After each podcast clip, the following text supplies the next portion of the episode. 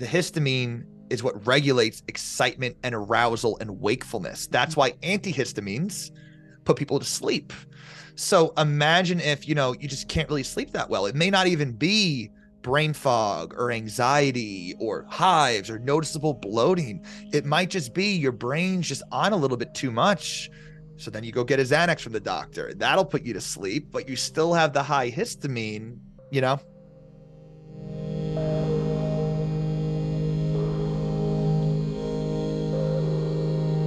Hello, and welcome back to the Your Great podcast with your host, Unique Hammond. It's been a little while since I've put out a podcast. I quietly took a little time off over the summer, and uh, now I'm back. My first guest is Dr. Tyler Panzner. I adore chatting with him. He's so open and honest and has a refreshing approach. I'm really excited to present our conversation today. We talk about the sneaky little herbs that chelate your iron. So if you're a lady and you have low iron and you're drinking turmeric lattes, maybe not so much. Are there times for these herbs? Absolutely. But if you are low in iron, there are things to consider. So I'm excited for this conversation. I always learn so much chatting with Dr. P, and I hope you enjoy our chat. If you've been on your health journey for a long time and feel like something is missing, there's a missing piece in your story, I do believe that Dr. Tyler P would be an amazing investigator. He is a wealth of knowledge and experience in the area of personalizing supplements for your genetics. And as you know, I am not a supplement pusher. He and I actually talk about this. We are opposite ends of the spectrum, but I do think if one is going to walk down that path, to have somebody tailor it to you is the best case scenario. I also wanted to announce that my 12 week live group coaching will be opening back up in January. There's a wait list on my website, so if you'd like to join that, you'll be the first to know when it opens. Space will be limited, I also will be offering ongoing coaching to my current clients who have a plan. So I'll be sending out a note on that. If you are on my newsletter, you'll get it. If not, sign up if you're interested in hanging out with the beanie community and healing together. It's pretty great. All right, enjoy our conversation, and I hope to chat with you soon.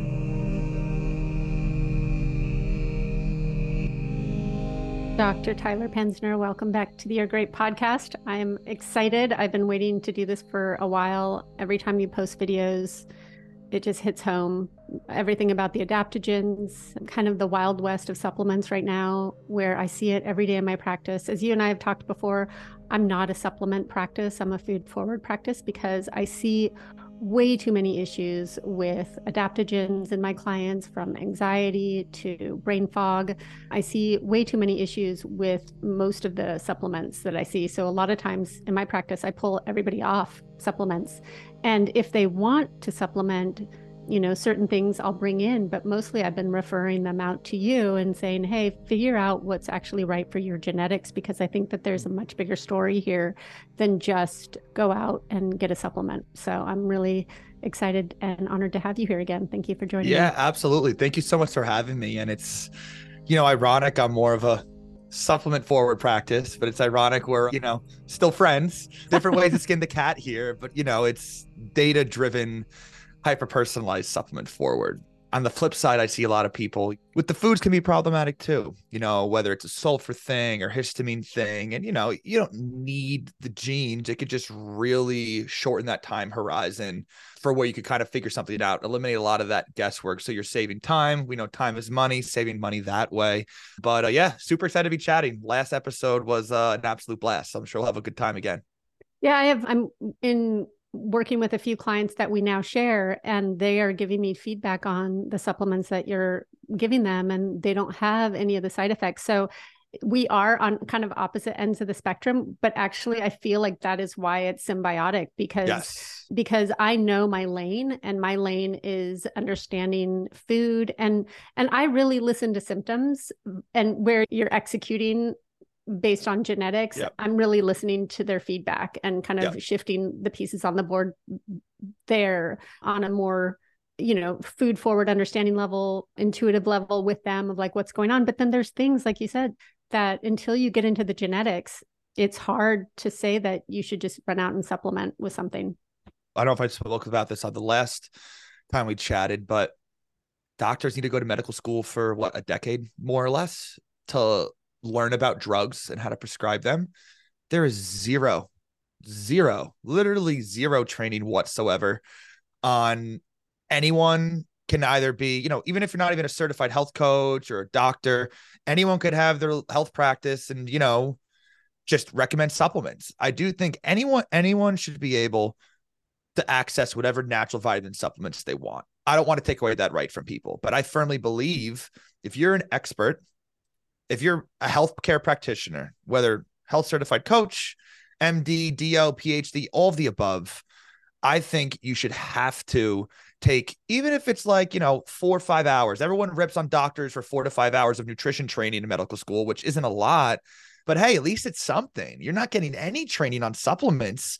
So I think you should be required by law to have, and I'd be I'm making that holistic genetic health mastery course. I'm super excited about, you know, and I want to eventually continue to hone that, get feedback, and have that be a nation global wide education system for how certain supplements can do things you may not be knowing about. So yeah, it's it's mind blowing to me that anyone can recommend anything. And I see so many crazy, weird things like people using glutathione with NAC. And I'm just like, why are you giving yourself what the precursor to make glutathione while giving yourself directly made glutathione?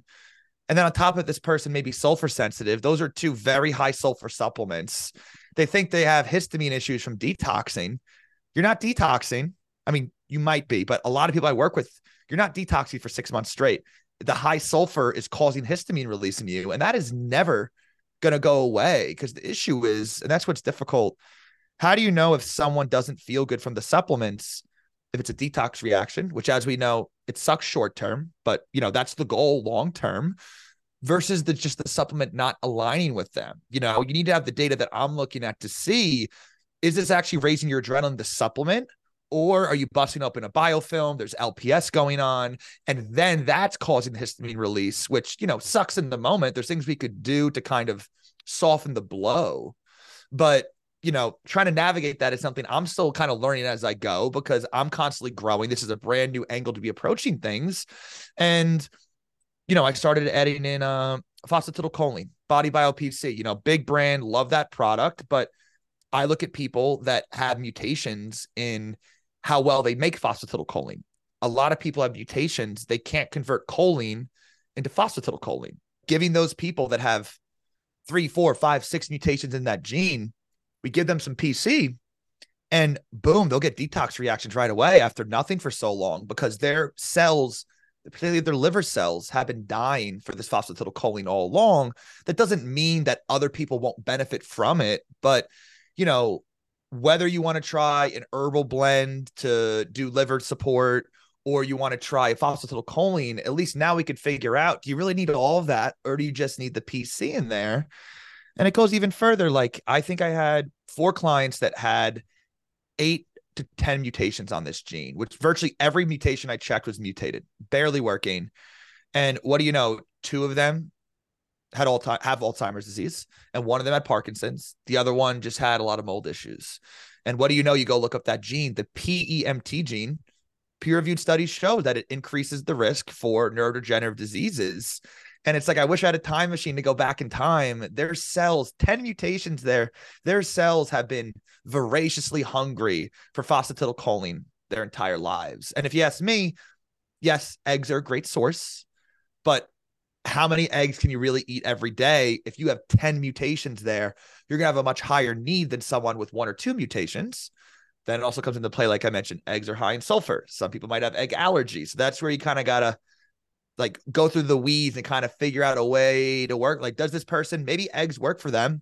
They just need a little more molybdenum when they have their eggs, you know? Because sometimes I work with people where certain some people you got to be people, people with where they're at. I'm sure you're familiar with this. It's like you can't expect everyone to drop everything and be this perfect health guru always and forever. some people, the eggs, they like the way they taste. They're easy to make. it fits into their daily schedule for good nutrients in the morning. Even if they're sulfur sensitive, you know, maybe they have to take a little molybdenum drops beforehand and then they could tolerate it fine. But grand scheme, that's a net benefit for them. You know, we're always going to be doing something wrong or not perfect. You know, no one does everything perfectly you got to find your poison and let it slowly kill you. If that makes sense. Just try to control as many controllables as you can because, yeah. Wait, so what are these drops and what do they do? Yeah, Seeking Health has drops of molybdenum. So molybdenum is the micronutrient that the SUOX genes, S U O X, these are the genes that break down sulfites, break down sulfur in your body. So you can have mutations that make your cells pump out extra sulfur all the time. So you'll break down homocysteine into sulfur, into ammonia more so than usual. I see those people have high ammonia issues, sulfur sensitivity. And then the enzyme that breaks it down, those can also be mutated. So if I see someone with mutations on each side, wow, you know, oh yeah, I thought I was allergic to eggs. Well, no, you're probably not allergic to the eggs.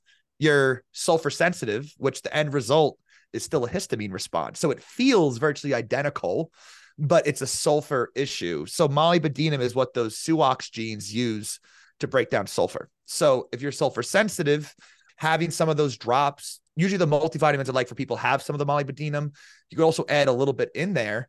I'm sulfur sensitive. You know, if I have more than two or three whole eggs, like sometimes my wife likes eggs in the morning. I usually have a smoothie, but some days I'm like, you know what, screw it, make me some eggs. I'll have like five whole eggs, and I'll feel that little bit of brain fog come on, that little bit of a histamine response. And I'm like, oh, no, I can't really do that. But adding some of that molybdenum in ahead of time can really help with that. And that's that's kind of a good example of how I like to train people. Instead of changing your whole diet, because a lot of people kind of set with their diet, they eat healthy foods. You know, most people I work with are already eating healthy. They're doing what they think they should be doing. They're still not getting results because it's a little more complex for that in their case. I tell them, listen, keep having your eggs every morning. Start taking molybdenum. Start with one drop beforehand, then two drops the next day, then three drops. If you feel better, that means it's a sulfur issue. You know, so rather than telling you revamp your whole diet right out of the gate, sometimes I'll give people tools to help your body process that, like or like gluten digestive enzymes. Don't change the diet at all. Take gluten digestive enzymes with every carb meal for a week. A lot of people are like, "Oh wow, like I feel so much better." They were hesitant to go gluten free because they think it's really difficult. Then they realize how much it's holding them back. Then they're like, oh, I'll go gluten free, no problem, because I want to feel how I feel right now. Yeah, that's, uh, I mean, and I am curious what your personal perspective on this is. Why are people so allergic to food? Why do we have all these mutations? Like, what the HE double toothpicks is going on that we don't, we can't just eat? Yeah, great question. So, I personally have this theory that I think everyone is allergic to everything to some degree. Because if you think about it, why would some people like I think everyone's immune cells respond slightly to like any protein that comes into your body, especially foods, they I think they could cause some sort of a reaction. But certain mutations in how your immune cells, so your immune cells have these proteins, they'll come, you'll get you'll digest food, you'll take in the protein, they'll chop it up and they'll put it on the surface of the cell. And imagine like a like a bloodhound given a little piece of clothing to go find, like a cold case file. I got to sniff something. The immune cells will recognize that. And based on how it's cut up and how it's presented, will dictate if your immune cells recognize it as normal, bad, or very bad. So these are the mutations that dictate allergies. They also dictate like those HLA genes everyone talks about for mold sensitivity. It's the same, it's incredibly complex. It's like many different genes that can make this up. But those mutations dictate how you present them and how your body responds. But then it also depends, you know, let's just say two people recognize peanuts as kind of bad. So mild reaction. I have a mild reaction to peanuts. Like if I have a lot of peanut butter, I'll feel like some brain fog, maybe not sleep great, but I never gotten hives or itching like that. But then imagine one person has mutations and how they break down histamine. The other one doesn't. So even though they're both equally as allergic, one person is going to be more sensitive to the histamine. So they release the same amount of histamine, they're the same amount of allergic to it. One person breaks it down much slower. So that's going to linger for a lot longer, possibly more symptoms. So you keep peeling back the layers. There's so many layers on which step is the actual issue. why these occur, that's a really good question. I mean, off the top of my head, I think mutations happen in nature initially randomly by chance. So you can have ran it's called the de novo mutation, Latin from new. So out of nowhere, it's not inherited. I would have to think that many, many years ago, you know, millennia ago, these mutations formed. They may have conferred some sort of benefit. So there's some mutations that can make you less at risk for bacterial infections, but more at risk for viral infections. So imagine like the whole caveman evolutionary biology analogy. If you got a mutation that made you, you know, less sensitive to bacteria, more at risk for viruses, and you lived in an area that was mostly bacterial issues, you see how that could get passed on. But now in today's world with the global global connect- connectivity, we're all in environments we didn't evolve to live in. Like think I think like a Siberian husky, the dog with the big fur. You got to be really careful if you have one of those in a hot climate because they didn't evolve for that. That's kind of how we are now. So I would think that if someone's carrying mutations that make them allergic to peanuts, I would think that their ancestors probably weren't consuming peanuts. If that makes sense. But now, since we all trade this food globally, you could be exposed to foods that you may have not been exposed to evolutionarily. Right. Yeah, that makes sense. Because to have an allergy, it's basically layers of the immune system marking something as a problem right like it mm-hmm. goes through checkpoints i think of it as checkpoints yep. at the like at the at the airport you go through checkpoints like this protein goes through checkpoints and multiple layers of the immune system have to flag it and go whoa we got a problem here you know let's mount this histamine response yep.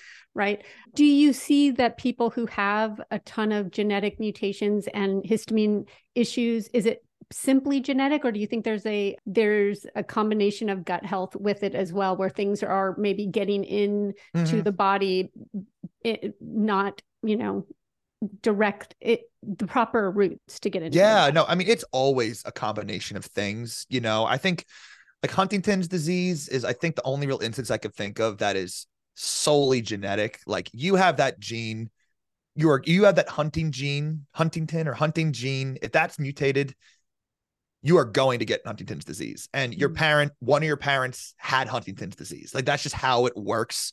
Everything else is always a combination of these things. You know, I'll never be that guy saying it's always genetics all the time. You know, people should be running the other way, you know, but I just think that, you know, if there's a pie chart of perfect health, you know, you have nutrition, sleep, connection with others, sense of purpose, genetics, and, you know, that piece of the genetics pie, I just think is by far the least explored. There's way there's relative. There's so many other healers on so many other nutritionists, sleep coaches, wellness, all these things, but no one's looking at the gene component. So some people, it might be, you know, thrown out a number here, 12% of their issue.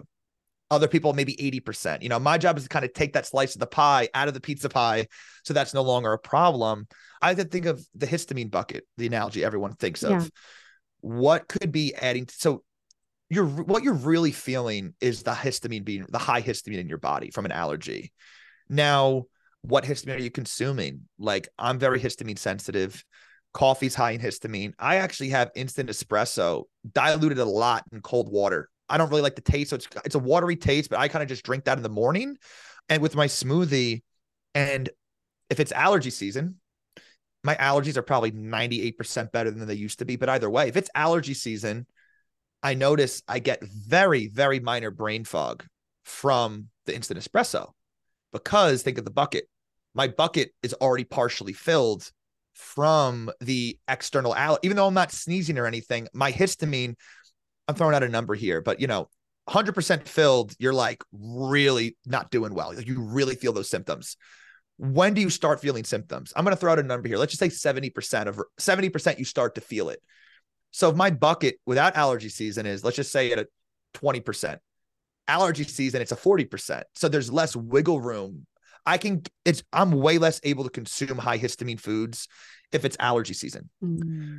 If I have, you know, if I have a slice of pizza, I do okay with that. Tomatoes can release histamine. But if I have a slice of pizza and then I have a PB and J a couple hours later, I'll feel more brain fog from the peanut butter. Wow.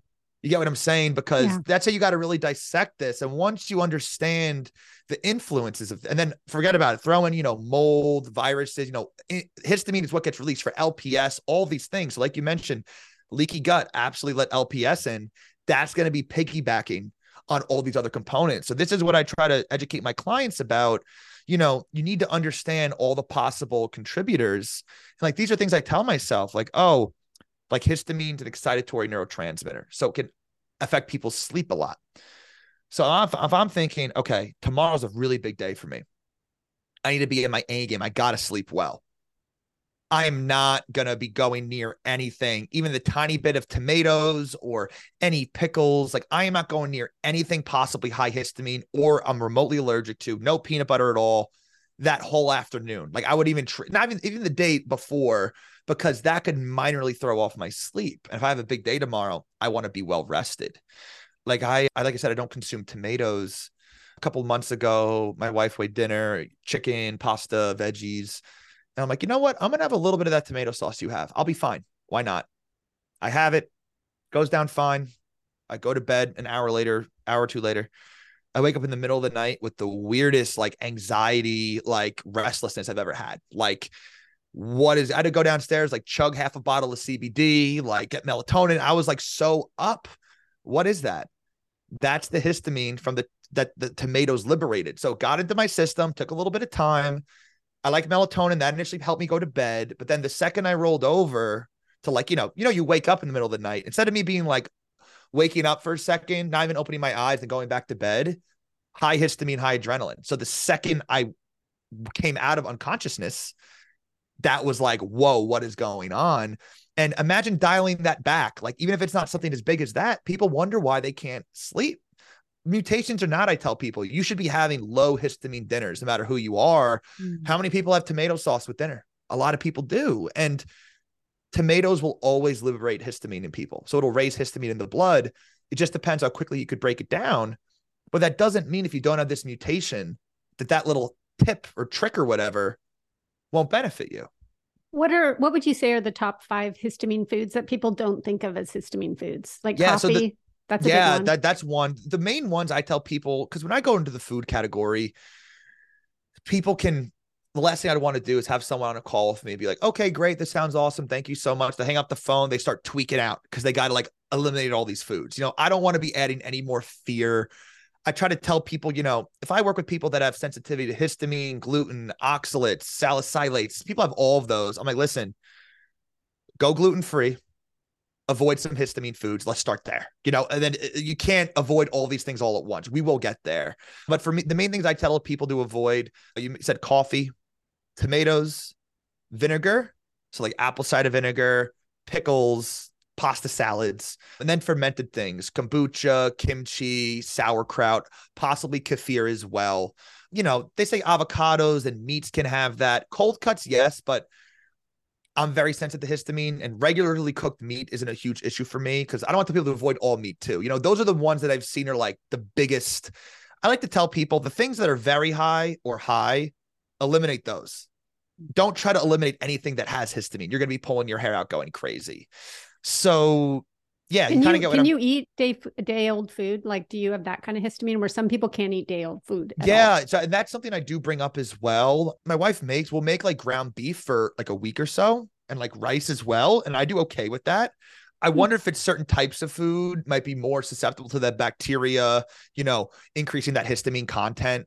But aside from the meat that's kind of made, seasoned, cooked, and stored away properly, we don't really eat out. If we do eat out, I eat a lot. So I don't really ever have leftovers. I'll eat my wife's food, her leftovers too. So we don't do too many leftovers. But aside from those foods, cold cuts and the leftover foods, I try to tell people. But again, a lot of people like, oh, I have leftovers every day because it's easier for me to do that. And that's why I tell them, listen, don't have leftover pasta with tomato sauce. Don't have leftover high histamine foods, you know. Have keep doing the leftovers. I don't want to completely dismantle your life all at once cuz right now too, you know, I don't do the full-fledged all-in life coaching with everything. You know, I'm a supplement guy. I give you recommendation on foods, but like I'm not going to be there holding your hand, helping you rebuild your whole life. So I'm not going to be here and telling you to completely dismantle everything. I'll dismantle your supplements that your other doctor put you on because that's what I know. But I'm not going to be able to be there to kind of help you rebuild all this. I don't want to tear that down. You know, it's all about navigating. You don't want to be scaring people too much. A lot of people I work with, again, they're doing all the right things. They're still not feeling well. They've tried all these different things and, you know, they really are just kind of losing hope. So I try to get them some level of improvement, get them going on the right direction. But again, no one can be perfect all the time. You can improve you can improve, you know, 30% in between each follow up that we have, that's three follow ups and you're pretty much on your way. You know, if I try to move too many pieces, people get overwhelmed. And I feel like in the health space, especially holistic space, people get very overwhelmed and it gets very, very complicated because there's so much easily accessible information. Absolutely. And there's so much conflicting information, yes. which I think another thing, if somebody is struggling with finding their equilibrium and homeostatic state that, you know, thriving, resilient, I do think that genetic testing, I've done it for myself, I've done it for my family, just to see what's going on. And and it's amazing I don't I'm sure you see this where your clients feel so validated where yes. my older daughter when she finally she really dragged as you know she really dragged her feet on getting it and then she mm-hmm. did and it was like oh you are you have the gene for ADHD and she's like I knew it you know it was like yeah. I could feel it but you you know so it, it can be really validating and that can set you free because you're no longer bumping up against the invisible. Why is it that this person can eat all of these things or take this supplement and i can't? Why do i get this anxiety? Which leads me to adaptogens. Talk to me mm-hmm. about all the ways adaptogens can go wrong. Yeah so you know adaptogens are a very very broad broad term. Things that help you deal with stress and a lot of these things get lumped into the same category. The two good examples I like to give are rhodiola rosea and ashwagandha. These are very, very opposing herbs by how they function, yet they're considered both adaptogens. Ashwagandha, and I'm not a fan of either of these. Ashwagandha, that is very good for, I mean, they're both, and here's the thing adaptogens both lower stress, but they do it very different mechanisms. So ashwagandha lower it's very very good at lowering cortisol not taking that away from it. I have used it rarely. If people are really anxious and not responding really bad detox i do use that. But what it does is that it blocks this receptor the serotonin 1a receptor. So it'll block that. That's the same thing that ssris do. So that's why a lot of people report a lot of SSRI like side effects, very, very numbed, possible sexual dysfunction, very, very numb. They don't, they're not anxious anymore, but they don't really feel any good either. They're kind of in that neutral zone. And that's what a lot of people on the medication, they feel kind of like zombied out. They're like, I'm not depressed, but I'd rather feel me, I'd rather feel too much than too little. You know what I mean? I'd rather have the highs behind the that's my that's my life as a high dopamine, high adrenaline guy. The highs are amazing, the lows are fucking miserable, but that's the name of the game. so it blocks that. Now, one of the mutations I check is that same receptor. Mutations. Mutations in that receptor are linked to anxiety, depression, less likely to be in romantic relationships if you have this mutation because it's making that receptor less sensitive to serotonin. So you're already lack if you're already genetically lacking that receptor signaling and ashwagandha blocks that, you're going to be at extra risk so if I see someone with that mutation, I tell them A, CBD, CBG, and lavender all bind the receptor. So if you need a little more love there, they can bind that and that could be exactly what you need. But ashwagandha would be your absolute kryptonite. So I see, honestly, I've heard very, very few ashwagandha success stories, yet I see it marketed everywhere all the time. And I mean, I'm pretty sure all that I've done is I've never had someone like ashwagandha long term. I don't know if just because of the people that are coming to work with me or not. I'm sure it helps some people, but it'll help people in the short term with their stress. But then over time, time the days get blurred together. Then suddenly you're kind of numbed out and you don't really know how you got here. You know, it's going to be a slow burn. Use it short periods of time to stabilize, but I wouldn't be using that long term. Then on the flip side, you have rhodiola rosea. Rhodiola can also lower cortisol but it also blocks the gene that breaks down adrenaline, dopamine, and serotonin. So you can have mutations in that gene as well. Now, that means that a low, like if I take rhodiola, I need to take literally like one tenth of a dose. I'll have a better mood because I have higher neurotransmitters. But if I were to take anything near a normal dose in a normal supplement, I am so tense and anxious because my genes that break down adrenaline are already slower. So since they're already slower, I block it even more. Though they're called MAO or COMT inhibitors, they block one of these two genes that break down adrenaline. By far, the most common supplement mistake I see. So many herbs, rosemary, oregano, methylene blue, grapeseed extracts, rhodiola, Chinese skullcap. So many of these commonly used herbs also block these enzymes. Now, ashwagandha and rhodiola aren't toxic. They're not damaging your cells. They're just modulating your cells in a way that makes you not feel good. Rhodiola, I see a lot of people use rhodiola for energy boosting, like some holistic practitioners, but they're people on rhodiola that come work with me. But to me, if you need to raise energy by blocking the breakdown of adrenaline, something else is going on. You know what I mean? Like, I don't, to me, that's not a root cause fix. A root cause fix is clean up the histamine, any ammonia, like all these other aspects that help you make energy.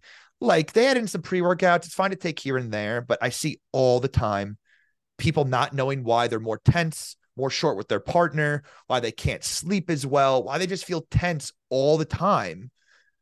A lot of the times it's the rhodiola supplement. And a lot of these adaptogens are in a lot of adrenal support supplements. I remember one of the first posts I made about the COMT MAO stuff. I got comments like, no, that's BS. I'm fine. I must have gotten 30 DMs from people. Oh my God, I checked my adrenal support supplement, like you said. We're talking, it has like, and then you also have like quercetin, rutin, lutein, all these other polyphenols also do this. So there'll be adrenal support supplements with six of these supplements in there. And they're like, oh my God, I stopped taking it. Today was the best day of my life in the past year because I've been taking that every single day, five pills, plus the adrenal cortex, plus these herbs, plus this, plus that. I really wonder what people actually feel better on that long term and can tolerate that. Like I, I'm sure they're out there, but all that I've seen have been horror stories, and that's what really makes me wonder. These supplement, like, how many people are they really harming? You know, it's nothing intentional, of course. I guarantee you, the people that make these supplements don't even know that they're doing this. You know, you don't need to know this. Well, why are they stacking so many herbs that are doing that are doing the same thing in the same product? Great, great question because they're a probably just seeing, hey, other people use this, so we're going to use it. But B, they're like I said, they don't, they probably don't even know. They're not using those herbs. They're using quercetin for histamine. They're using rhodiola for cortisol. Little do they know, both of them raise adrenaline. So they're not, they're not purposely stacking that mechanism together. But this is why, as a pharmacologist, I'm able to see I can look at it. That is a fucking nightmare for anyone that's remotely prone to stress. I would stay far, far away from that. So ashwagandha is great for calming people down, but it also can cause a big numbing effect overall. And like I mentioned, a lot of these herbs, the detox herbs people use, can and can raise adrenaline. And the more I research, the more I realize so many, pretty much all these herbs affect adrenaline. So like or like even the mitochondrial inhibitor, like resveratrol does that. And it's like, oh, I'm taking resveratrol. My mitochondrial are so much better. I have so much more energy. Does it help with mitochondria? Yes. But how much of your energy boost is because it's raising your adrenaline? So how do you really know? But they're marketed as mitochondrial support. Well, you want mitochondria to make more ATP, to make more energy. But then if you're making your adrenaline even higher, it's going to be a very tense feeling energy. And I don't care who you are, what supplement you're taking. If your supplement makes you feel less safe in your body, makes you feel more stressed and anxious, and if it affects your sleep, there is no place for that supplement because that is the key. Limiting stress and optimizing sleep are the two, along with sunlight, are I think the three best things you could do that are, you know, diet's a lot more complex than that. You know what I mean? But just make sure you're getting that sleep and all these things. Do these herbs also block iron absorption? I think I saw you posting about something about the polyphenols or yep. or like turmeric and like yep. what are are there other things that we're not looking at with taking all these herbs and supplements? Yeah, well, believe it or not, uh, virtually all the things I mentioned that raise adrenaline also chelate iron out of the body. And a lot of these also affect the metabolism of prescription medications. So, like, I, I dive into this more into this mastery course I'm making, but like a lot of familiar faces show up a lot of the time.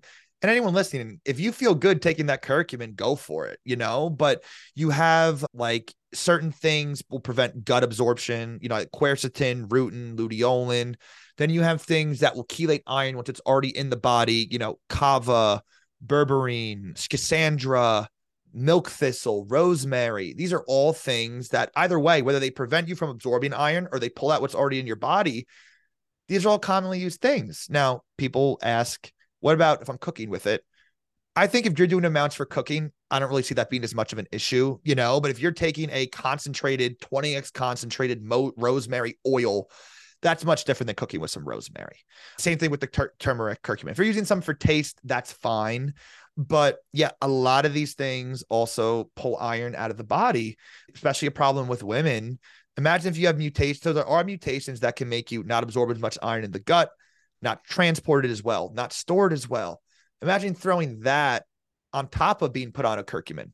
Or I literally see people routinely doing curcumin plus berberine plus quercetin plus rutin and like across two products they have all of those things and you know it, it's problematic for numerous different reasons it's all about the dosages and how many things you're stacking together it's also how much iron are you consuming and how well you're storing it. So it depends on the individual. When I first started my practice, I almost thought I was being too detailed focused. Like, does this really matter?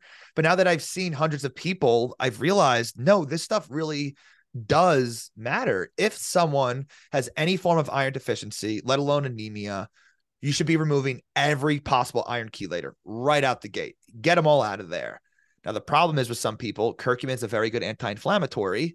So if someone has horrible rheumatoid arthritis, we better make sure we replace that with a proper anti-inflammatory otherwise their pain is going to come back so that's where it can kind of get tricky sometimes like i've had clients where really bad rheumatoid arthritis um, joint issues we pull out the curcumin we'll try like a boswellia or something that to my knowledge doesn't chelate iron and they're like oh my god i can't even get out of bed the pain is so severe and i'm like wow like go back on it for now. We got to go back to the drawing board. You know what I mean? Because like the anemia may be an issue for you, but if you can't even get out of bed because the pain is so bad, that turns into the lesser evil for you. Can a fish oil come in as an anti-inflammatory in a similar fashion? Yep. Okay. Yeah, absolutely. And there's actually mutations. So TNF alpha is one of the main inflammatory molecules that gets tested in blood work. You can have mutations that mean you produce excess TNF alpha. People with this mutation in studies respond better to fish oil if they have this mutation. So that's something to look into. And again, rather than guessing between, you know, CBD oil, fish oil, you know, curcumin, all these commonly used things, which one makes the most sense for you? You know, can you stackle them together? Of course, but that's more money. You may not need all that support. But if you have a higher need for omega 3s, fish oil makes a lot of sense. But if you're sensitive to histamine, I love cod liver oil, but that causes histamine issues in a lot of people. Mm. Actually, organ meats can as well, from what I've seen. So dosage makes a lot matters a lot. But if you're sensitive to histamine, you need more omega threes. I might have you try a low dose of an algae based omega three. You know, starting out because I'm a mm-hmm. big fan of stabilize people first with the supplements, get them in a good spot. Then they could slowly try to swap out for foods. And then at least now you know I swap out this supplement, I start eating this, I feel worse. Okay, that's not for me. But you got to feel what normal feels like. So many people are constantly inflamed, constant brain fog, constant high histamine. They're not going to notice if those onions from the, the sulfur from the onions is making them worse. Mm-hmm. The, the, all they know is just pain, discomfort, brain fog. So my job starting out is to get them back to normal as soon as possible. Once you feel what normal feels like, then you could understand what triggers you, which is a double-edged sword. Because once I healed myself, that's once I realized I am so sensitive to everything. It feels like, you know, it's that's part of the healing journey is realizing how many things can be problematic. And again, we're talking eggs, garlic, tomatoes. You know, we're not talking about, you know, a Burger King Whopper or something, you know? Well, you're talking about the building blocks of a good breakfast or, you know, a good soup right there, right? So, or a good pasta sauce. But yeah, I mean, it's, it is interesting. And I, I think I would imagine that tomatoes fall into the nightshade family of yes. peppers and all. Yeah. So you basically are eliminating a pretty broad, yeah, yeah, there's there's not much information about nightshade sensitivity, but from what I've experienced, I've noticed peppers as well. Just through my own exper- peppers. I don't believe peppers are very high in histamine. They're high in nightshades. Mhm. So I'm pretty certain I have some sort of a nightshade sensitivity there. But again, any food allergy or sensitivity you have or biotoxin infection will be worse if you also break down the histamine slower. As I mentioned How- before. How did they figure this out with genetics? Like, how did they, you know, you you and I did a reading together, and you were like, yeah, you break down adrenaline slowly, and you Mhm. have high histamine. How did they figure out these genes are related to that? Like, that just is perf- mind blowing to me. Yeah. So usually what they can do is they can, I think how to word this. They can basically genetically engineer like bacteria and they can give them a human gene. Now that's far from making the bacteria human, but they can give them a human, they can in, give them that exact genetic sequence and the bacteria will express it. So you can do bacterial studies um, to kind of see what's going on with that. So you can give them the regular form of a human histamine breakdown gene. Give them that. Give other bacteria the mutated form that happens in humans. Give them that. Then you can basically test to see what is the histamine content inside of these bacteria. You know, kind of a simplification, but overall, you know, you give them the different versions of this gene, and then you see the ones with the mutants have higher levels of histamine. And for me personally, that's enough information to me to draw conclusions. A lot of people are like, show me the randomized human control trials, all these things. And you do want to go off data somewhat, but the problem with that is all scientific studies are inherently flawed for Oh, yeah. humans because we are all unique. Why are you saying what why are you saying that let's just say, you know, you give people a supplement, 100 people, 20 of them feel better, 80 don't. You run the statistics, it's going to be a fail. And failed, didn't work, cancel it. All the other people will say, why using the supplement? It doesn't work for this condition. But we're all different. If that supplement works by lowering histamine, and let's just say it's a sleep study, antihistamines are used to help people sleep. If people, the people that respond better to that histamine lowering drug or supplement, so they sleep better, they have genetic mutations that make their baseline histamine higher. But the ones that don't have that, they're not going to respond as well. But we treat that whole thing as a failure. So that's why when I, I'm very hard on concepts, I'm not very big on math or honestly data. And that sounds crazy coming from a scientist. But the way we study it is completely wrong. Just because it doesn't hit that mat, just because enough people in that study, it wasn't the right thing for them. That doesn't mean it doesn't work for anybody. So that's why if I see a mutation can raise histamine in a bacteria and it's the same sequence that happens in a human and i see that i'll take that into account you know and again when you're utilizing all natural things there's not much risk involved with that they also do that with they do that in mouse studies as well. They give mice you know you can't really study depression in a in a bacteria you know? So they can give human mutated gene sequences into mice. They can make them express throughout the body or just in the brain and then study and do these different tests to see how the mice respond. So yeah and then and then with some of these other type of structural studies you can kind of infer what some of these mutations will do. But again like i was mentioning if you have the dotted line here of like all right it's statistically significant it works for all these people. Everyone views it as a yes or no. You because there's a certain statistical level where it's like this is significant. You know it's a significant finding mathematically. But just because it doesn't hit that level what if it's right below it down here? You cannot say it significantly helped anything. So with the second people hear not significant they're like they're tuned out they don't care on the next thing. But that it doesn't mean it didn't help at all. Mhm. so that's how everyone looks at things as did it work for everybody? Or is this the cause to this ailment? I challenge everyone to flip their thinking. Is this a contributor? One of many contributors. So if i see this mutation that affects histamine and let's just say that gene it uses vitamin c to function which is true one of the genes to break down histamine i think it's the uh, the dao enzyme for the gut histamine breakdown uses vitamin c if I see someone has a higher need for vitamin C genetically, they don't absorb it as well from another genetic mutation, you better believe I'm going to have them be taking vitamin C, not just for the overall vitamin C requirements, but for the histamine aspect there. And honestly, even if they don't have a higher need for vitamin C, doesn't mean I won't throw, you know, 100 milligrams or 200 milligrams in for them for that DAO enzyme support, if that makes sense. So you kind of see this network of different interacting genes. Yeah, that's, and I really agree with you. I think a lot of studies are flawed for a lot of reasons, but also a lot of times there's a motive for the studies. Yes. And so you can't, you know it's unless you really understand what you're looking at and and how they ran their studies it's i think for the average human it is not an easy thing to decipher whether something is beneficial or not just based on was it a randomized controlled study and yeah. and what were the groups and you know and i think that's why there's so much so many question marks because you really have to understand what you're looking at in the first place. And and also find the value like where you can probably look at it and they maybe the the study is thrown out but you could probably go in there and go yeah but look at this whole group of people that benefited from yep. this. It's interesting because i didn't know i had a histamine problem. When i was sick i you know, they tested me and I was reactive to everything, but that's because I had Crohn's. And then when you and I were talking about my genetics, you're like, well, yeah, that would be a cre- precursor because you have a higher histamine in the gut. Mm-hmm. But one of the things that one of the doctors figured out is because for a little while I was taking Benadryl to sleep. Mm-hmm. Mm-hmm. And they were like, do you feel better and do you sleep at night? And I was like, yeah. And they're like, yeah, you've got a histamine situation.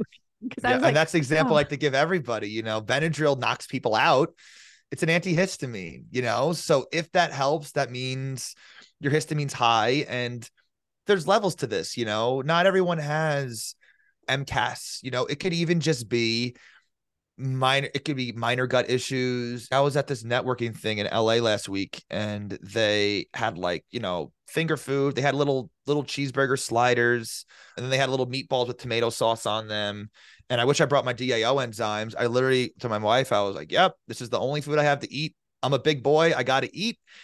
I got to do it." You know, there were pickled onions on it and pickles, and I'm like, "I'm starving. I'm just gonna have this."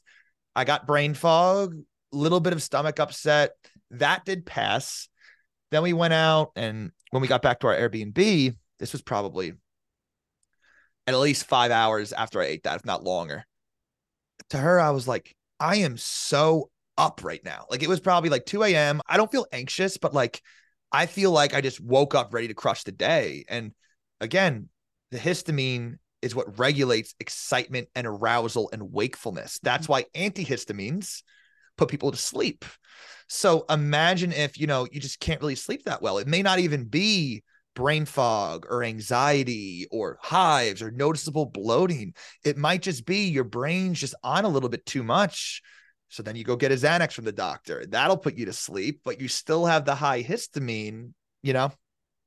Or the people who live on adrenaline. I mean, on yeah, cortisol and adrenaline, definitely. Yeah. Yep. yeah. So, so to back it up a little bit, I am high on the high end of cortisol. I'm on the high end of testosterone. I don't do well with ashwagandha. You know, I've talked about mm-hmm. that before. It actually, I actually feel anxiety from it versus the calming effects that you're supposed to get. But if you have high cortisol, and you have high testosterone. And I believe there are studies showing that ashwagandha can raise testosterone as well. Yes. I also think that these are things that women are not thinking about when they're jumping on these things yep. is like if you already have high testosterone genetically, like I do, you don't necessarily want to be taking herbs that are going to raise it even more. Yep. Right. Yep. And I think a lot of that too, you know, if you're lowering cortisol, you're converting less cholesterol into cortisol. Mm. So you're going to be raising your hormones, you know? But yeah, the hormone stuff is something I've been digging more into lately because up until maybe a month or so ago, I would kind of address everything else but hormones. But through my research, I've been realizing I think so many people act like hormone replacement therapy is just like no big deal and it's a root cause fix. When in reality, obviously, a lot of people know there's endocrine disruptors, you know, microplastics, which dysregulate things. But so you have cholesterol that gets converted into pregnenolone that gets converted into DHEA and that makes all your different sex hormones. Well, every single step and pretty much every pathway can be mutated. Mm. So I've been looking into mutations. What if you can't convert cholesterol into pregnenolone as well? You're going to have lower pregnenolone, lower DHEA, lower hormones, you know, exactly why they balance differently. That's a little more complex of a question. But if you can't convert cholesterol into pregnenolone as well, your root cause issue may be a pregnenolone deficiency. Pregnenolone is what, 10 bucks for like a month or two's worth over the counter. Or what if the pregnenolone to DHEA doesn't work as well? So your pregnenolone level's fine, but your DHEA isn't as high. DHEA makes a lot of sense for you. And you know, I it's just I worked with several clients that they wanted to get off the hormones. We figured out they had some of these mutations. First things first, I always optimize everything else. So first things first, let's get your histamine in check. Let's get your methylation, vitamin, all these things that also help hormones. Phase one, month or two, you're feeling better. Now start weaning off the hormones, giving yourself pregnenolone. And, you know, sometimes people end up feeling better just on the bioidentical progesterone, which is fine. You know, I'm not going to tell people how to live their life. That's fine. I don't think that's a, I don't think supplementing a low progesterone with progesterone is like a heinously foul thing. It's not damaging, but you get what I'm saying. If your issue is a pregnenolone issue, you're only fixing progesterone, not how your body naturally wants to make all of the hormones. So that's been something I've been diving deeper into as of late. And, you know, low testosterone, given the testosterone, that's not really the root cause fix. How is the stress? How is the sleep? Are you wearing polyester underwear? You know, is your methylation working? Vitamin D, all these things are also tied to hormones. So I personally like optimizing all these other pathways first, making sure there's no deficiencies in upstream ingredients to make hormones. Try all of that if your sleep's better, all these things, it's still low. I don't, I can't prescribe hormones, but I have no problem people doing that. It just bothers me when people are on high dose testosterone or progesterone and like there's all these other check boxes I think that should have been done beforehand rather than, oh, let's just skip all these steps and just give you exactly what's low when you might be low in that because the thing that makes that is low. So let's give you the top thing think about like the trickle down economics, you know, the trickle down effect of fixing that missing piece up here so everything else can fall into place. I love that approach. It's obviously there's many reasons to give somebody a precursor before you give them the thing, right? It's like how can you optimize upstream so that your body can do the rest of the work because I think at every stage my philosophy is empower the body. If you can't empower the body, then you have to go directly to the source, but see if you can empower the body to do the work first because the body wants to do the work, right? There may be an interference in mm-hmm. the process like you're pointing out, but instead of just saying, okay, here's testosterone, how do you optimize those pathways to create? Because a lot of times in giving somebody testosterone, it's not like it's just going to your libido that's going to break down into estrogen and mm. are mm-hmm. where are your estrogen levels when you start the testosterone yeah. right it's definitely not as cut and clear as i think you know it can be made out sometimes. So I love that you're looking at that now because I think that's such a beneficial thing, especially for women, especially for this woman, 47 and a half. Okay, guys. And I'm headed into You're that. killing it for 47 and a half. You're doing something right. no, it's all that good living. I've mm-hmm. never been able to take um, a multivitamin without severe anxiety. Yep. And I guess that's, you know, we kind of touched on it a little bit with, you know, not breaking down adrenaline quickly, but are beyond that, is there any other cause you see in depression, anxiety? Are those pathways breaking down adrenaline too slowly? Is that why they're anxious all the time? Is there histamines? Mm-hmm. Yeah. Yeah. So real quick, I wanted to end the hormone thing by saying, guys, there those steps I mentioned, there are also mutations that the process how you make testosterone from the precursor doesn't work as well. So there absolutely are people that their root cause is they can't make testosterone from the prior thing. So those if you if that is your issue, testosterone replacement therapy makes perfect sense for you. So, you know, I'm not saying that that makes sense for everybody. Everyone is different. I've had people that have lower pregnenolone genetically and they have lower free testosterone genetically. Mm. They're already on TRT and I tell them, "Listen, like if you want, we could try adding in pregnenolone, but like you're not really on that wrong of a thing for you. You know, mm. it's just so everyone's aware. You know, some people, I'm not bashing all of HRT, but it's kind of like medications. I mean, to me, it is a medication. Like it, it's so many practitioners say don't do vitamin D or melatonin, their hormones, yet they put their clients on on progesterone or testosterone like that. Like the hypocrisy. I don't know if they're doesn't make any sense. But yeah, so regarding the depression, anxiety type stuff, yeah, I want to start offering, you know, fragmented packages that are lower price points. The problem is everything affects everything. Like histamine affects so many different things. Vitamin D could go in any panel, you know, because it mm. regulates so many different things. But brain chemistry, you know, neuroscience is what initially got me into all this. I love how I could take a supplement that gives me more serotonin and I sleep better. I feel in a better mood the next day. If I take something that raises my adrenaline, I feel maybe great at the gym for an hour and then I'm miserable the whole day because I'm freaking out. Just the fact that those little changes can do all this to your perceived reality is really just uh, fascinating to me. I'm checking things serotonin, dopamine, adrenaline, GABA, acetylcholine, but it's how your body makes them. Mm-hmm how sensitive are your cells to those things? So someone's serotonin levels may be fine. But again, if that one serotonin receptor doesn't work as well, they don't need a medication that raises overall serotonin. They need something that binds that specific receptor. I mentioned the CBD, not CBG, CBD or lavender another serotonin receptor, one the HT2A, that's what psychedelics bind to. So, like a microdose could make a lot of sense for you. And then there's also CognatiQ an herb, the Bacopa monnieri herb from Nootropics Depot. They concentrated a certain molecule in there that also can stimulate that receptor. So I mm. tell people, you know, just throwing that nowadays, some people are like, yeah, I microdose, or yeah, you know, I do that. That's cool. I can get some and do it, you know, like, but I'm like, you know, you don't have to be doing that. You know, if you don't want to go down that road, that's totally fine. This is another supplement that could help with that specific receptor. So, how sensitive are you to these things? How quickly do you break them down? And that's just the neurotransmitter side. Then you have methylation itself. Like, that's a separate way that you make. In order to make neurotransmitters, you need methylation to be online. You can't have it be making a bunch of glutathione. That's why a lot of people have horrible moods when they're undergoing a lot of detox and all these things, you're not making neurotransmitters. That brain fog, you're not really making the neurotransmitters because your methylation is like, okay, divert everything to make glutathione. We need more glutathione. Well, what happens when you burn through all the precursors for glutathione or the cofactors like the selenium or the folate? What happens? Your homocysteine goes up because your your methylation process is like use all of our homocysteine for glutathione. And since we can't make any more right now, it's going to sit here. That's why glutathione really raises up. So, you know, you may need more glutathione precursors, other methylation support things. But yeah, the mental health stuff, you know, it's believe it or not, assuming there's no like stealth infections going on, the low mood, stress, anxiety stuff, I think is the easiest, you know, significant thing to fix, if that makes sense, because it's kind of just tweaking the brain chemistry there. But if they also have mold, you know, that's they're only going to improve so much just by taking the right neurotransmitter support if there's still mold going on. If there's still in a moldy house, I can make them feel better, but you know, they pretty much all know that you're not going to fully heal in a toxic environment.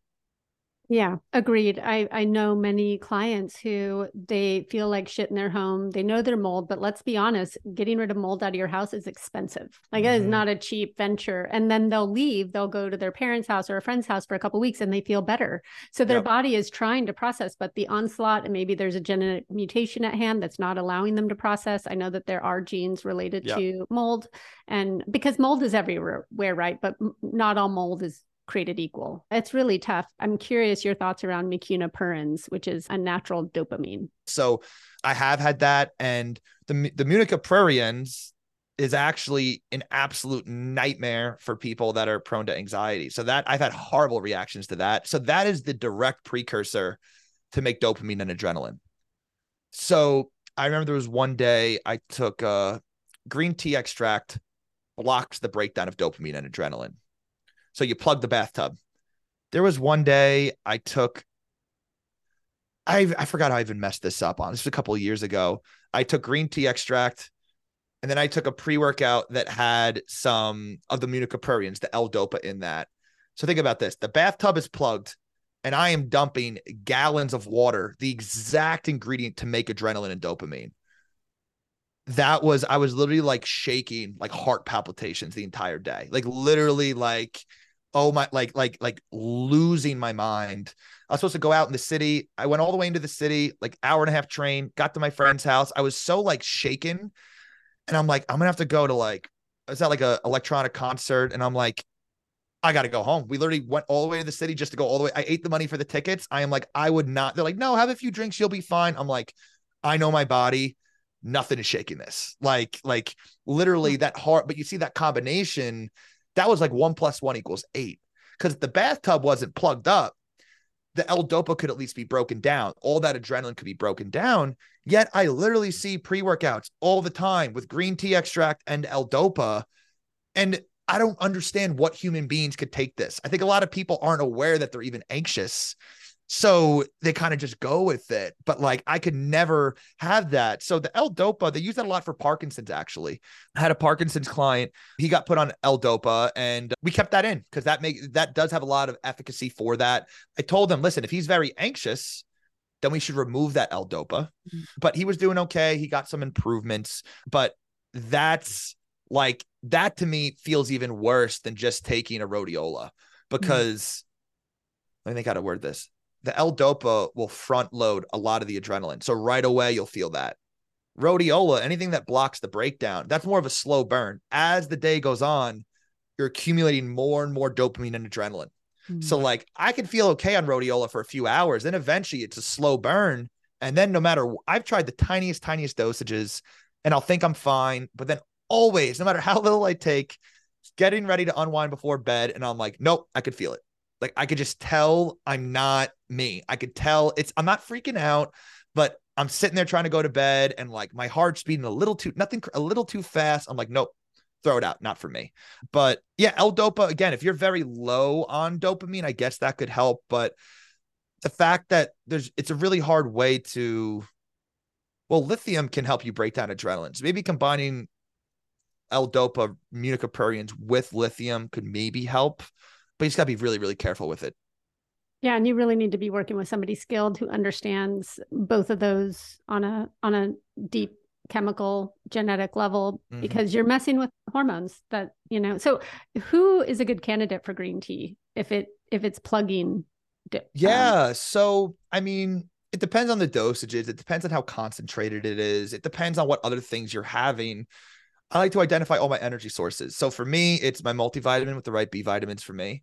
I like Shilajit, but like if I take Shilajit or the multivitamin, my tolerable dose of green tea will be a lot lower. You get what I'm saying? Because it's mm-hmm. overall energy. You need to know what your energy inputs are. What's going to give you more energy?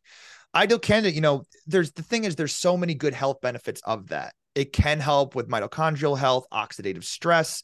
It helps pull iron out of the body. So like my wife, she she has genetically high iron. She absorbs excess iron. It's always very high. So we have her on a little bit of a liposomal curcumin each day. You know, hmm. why not help a little bit more of inflammation and help pull that out of the body. So I think someone that might have higher iron, that maybe a little bit lower energy, then I would use that. But I'm gonna be honest, I haven't recommended green tea to someone. I tell people to avoid the green tea because a lot of people, like most people that I work with, are on the anxious side. And now is that because the genes are that common or because if you have higher adrenaline and dopamine you're more likely to be intellectually curious you're more likely to be mindful and wonder what's happening to me so you're more likely to seek out help you're more likely to be your own detective and you're more likely to find someone like me so you see how those personality types really influence who's going to come in and work with me as well if you're more prone to being anxious you're going to care more about your health Oh yeah, because you just feel uncomfortable in your skin all the time. Wait, yep. so what category do I fall into genetically? I think you were the I think you were higher as well, like higher dopamine, Anxious. higher adrenaline as well. I mean, I think too, because it also means higher dopamine, which correlates with confidence and putting yourself out there. I think most people that have podcasts or put themselves out there on Instagram, I think a lot of them are going to have that higher dopamine, which also comes with higher adrenaline, just because we're creative people. It takes confidence to go and do this and put yourself out there, which correlates with higher dopamine. Which is really interesting because other than Instagram, my podcast, I'm quite introverted. So mm. it's interesting because I'll extrovert in areas or you know, because I am a high adrenaline person. Like I love working out. I'm strength training, I'm moving, I'm outside. But in my personal life, I'm very selective about the people I see and share energy with, and I'm more introverted. So it's, it's a really funny. Were you always like that? I mean, I actually saw a friend right before the podcast. She stopped by. We we've been friends since high school. She was asking me all these questions that she's never asked me before. And she's like, I'm learning all of this stuff now and I've known you for, you know, 30 years. And I was like, oh, yeah, I guess I like I'm introverted. So it's interesting in the last 10 years of my life, I am very open, but I still am very reserved about who I connect with. I'm definitely extroverted, but I've been noticing lately being a highly sensitive person. I'm definitely starting to get a lot more selective or who I could tolerate being around. You know, just the energies of people around you, the body language, the tone, the things people talk about. I'm notice myself getting more and more sensitive to that.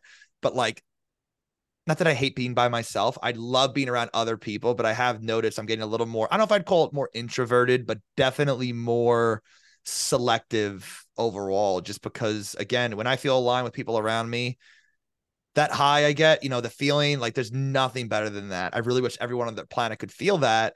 But on the flip side, when I don't feel comfortable around people, like in the environment or whatever, like I'm really musical. If I don't, if the music doesn't, I, one bad song could just throw off my nervous system, and I'm mm-hmm. like, I gotta like go outside. I gotta, I gotta like get things back into all cahoots and everything, just because it's that easy to be thrown off, and that's you know the downside to being a highly sensitive person, but overall, like I said, I'd much rather feel more than feel less. Yeah. And it also, I think that selectiveness that I'm talking about, I, there's only certain people I want to share energy with. Like I'm really selective about who I bring on the podcast because mm-hmm. I'm a, I'm going to share energy with you for an hour yep. or so. You're great to interview because you're Thank receptive. You. Yeah, you are. You're so much fun. You have a lot, you have a, a deep knowledge base and you're receptive to all kinds of questions and you'll kind of just roll with it. And that's and that's fun because it feels more like a conversation than like an interview. I don't know what i don't know and how my brain works. It probably happened a few times in this talk like you asked me a question and i'm like huh let me think. I'm like snatch this idea snatch that idea snatch this one. Put it together and within 10 seconds i had this idea about it. I may be wrong but usually when i'm connecting all these different dots when there's enough data points indirectly pointing somewhere my accuracy rate has been very, very high just because, you know, enough stuff points together. That's got to be what the truth is. There's a lot of validity to an educated guess. And yeah. when we talk about an educated guess, and I, and I do think that there are enough because we're all bio individuals working with a genetic melting pot, there is a certain amount of educated guess that's going to come into play with certain things, I believe and you just want to make sure that the educated guess is coming from someone who's highly educated yes. on, in a broad field so that their accuracy is honed you know mm-hmm. it's like so if you're going to somebody and they're taking an educated guess but they're not highly educated then you're it's not it's that probably, educated it's yeah. not that educated it's yeah. going to get a little messy yeah so yeah. i value your deep education in so many different areas so yeah you're awesome and thank you for coming back on is there anything else we didn't touch on today yeah, I'm trying to think. I mean, I think that pretty much covers enough for now. I'm sure there'll be another one. Maybe we could get some questions from people next time and kind of do a Q&A like that. Yeah, we could uh, also do a live as well. We could do a live sometime where just be a live Q and A. Yeah, we can, can we, we could wing it and crush it every time. I feel we could go for five hours straight, no questions asked. I do too. We have um, a good um, chemistry. yeah, for sure. But uh, yeah, like I said, anyone listening, you know, I don't only work with people that are very very sick with EBV, mold, Lyme, all these things. I work with people that, you know, just have some joint pain and they want to be able to hold their grandkids or, you know, they have a little brain fog a few days a week, not a day, or some people are like, I'm in pretty good health. My blood work is normal. I just want to see how much better I could feel. So, all different levels. I can't explicitly state my services can treat any diseases, but I truly believe that every health ailment or disease has some genetic component that is related to, like I mentioned, vitamin D is linked to so many, pretty much every disease you could think of. What if you don't make enough from sunlight? What if you can't convert that form you're taking as well? What if your blood levels need to be much higher than someone else due to these mutations? So I think any ailment can be approved upon. I think anyone can benefit from working with me. Just depends on where you guys are at in your current health journey what you want. Again, not everyone wants to be, you know, Mr. CEO dialed in 14 hours a day. They may not need as much of these different tools and everything. But yeah, please feel free to reach out.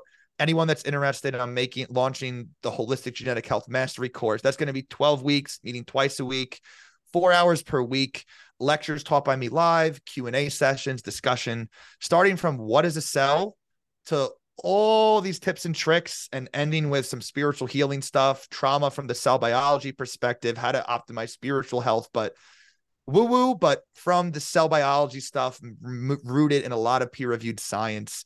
Basically, everything I think is important for health. So that'll be for even if you just want to be a self healer, if you are a self healer, if you're a biohacker, also practitioners as well. This is going to be a really good primer. You won't be able to launch your own genetics army or company business with this course alone. This is going to be a really good primer initial thing to get your feet wet. And then I will eventually be having a practitioner training type thing where really you can learn how to implement some of these things. So uh, thank you so much for having me on. Really hope everyone got some value out of this and everyone else have a great rest of your day. I want to let you go, but now that you've said that, I have a lot of clients with um, fibromyalgia and chronic fatigue. Mm-hmm. So, do you do you touch on any of that in your sessions with people? Yeah, so I have helped people with chronic fatigue. I have had some, a few fibromyalgia clients, and you know the thing is, is that I've genetic? really any genetic. Yeah, absolutely. You know, there's like you can have mutations where you don't produce as much CoQ10 that's like mm. the chronic mm. fatigue. Mm. There's a mm. lot of different ways. Obviously, there's infections and stuff as well. Even if taking these supplements throughout the day can't bring it to 100%. I'm very, very confident that you'll be able to get some degree of noticeable relief. But as we peel the layers of the onion, we can learn more and kind of go deeper over time. But I'm pretty sure fibromyalgia has a lot of links to histamine as well, actually. Mm. But again, it depends. Is that mostly a histamine issue? It could be uh, certain B vitamins, it could be neuroplasticity. So a lot of different aspects. Is your fatigue due to an infection robbing the energy from you?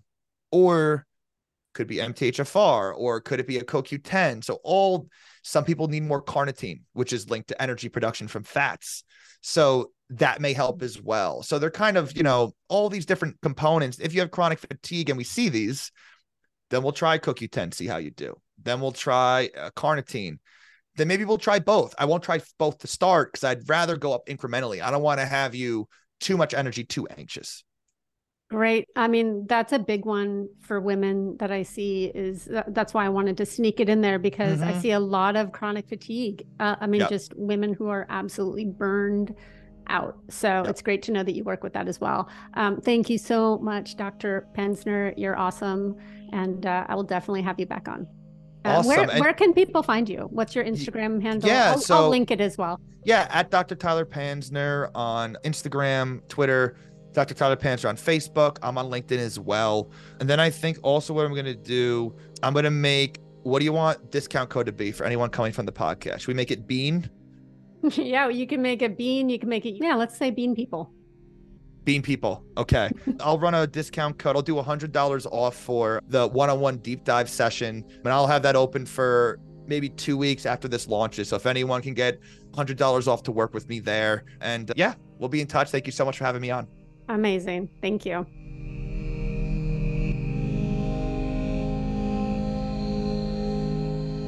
All right. Well, thank you so much for joining us. I will have a healing story out for you very soon. Super inspiring. Working with thyroid and Hashimoto's beautiful, beautiful story of healing. And uh, again, if you are interested in my 12 week program, you can go to my website, you'regreat.com, and sign up for the waitlist. I will be linking all of Dr. Tyler Panzner's information. If you are interested in reaching out to him and working with him, please let him know where you heard of him so that he can give you the discount. Bean people, thank you so much. And I hope wherever you are in this beautiful world, you are taking care of your amazing human body.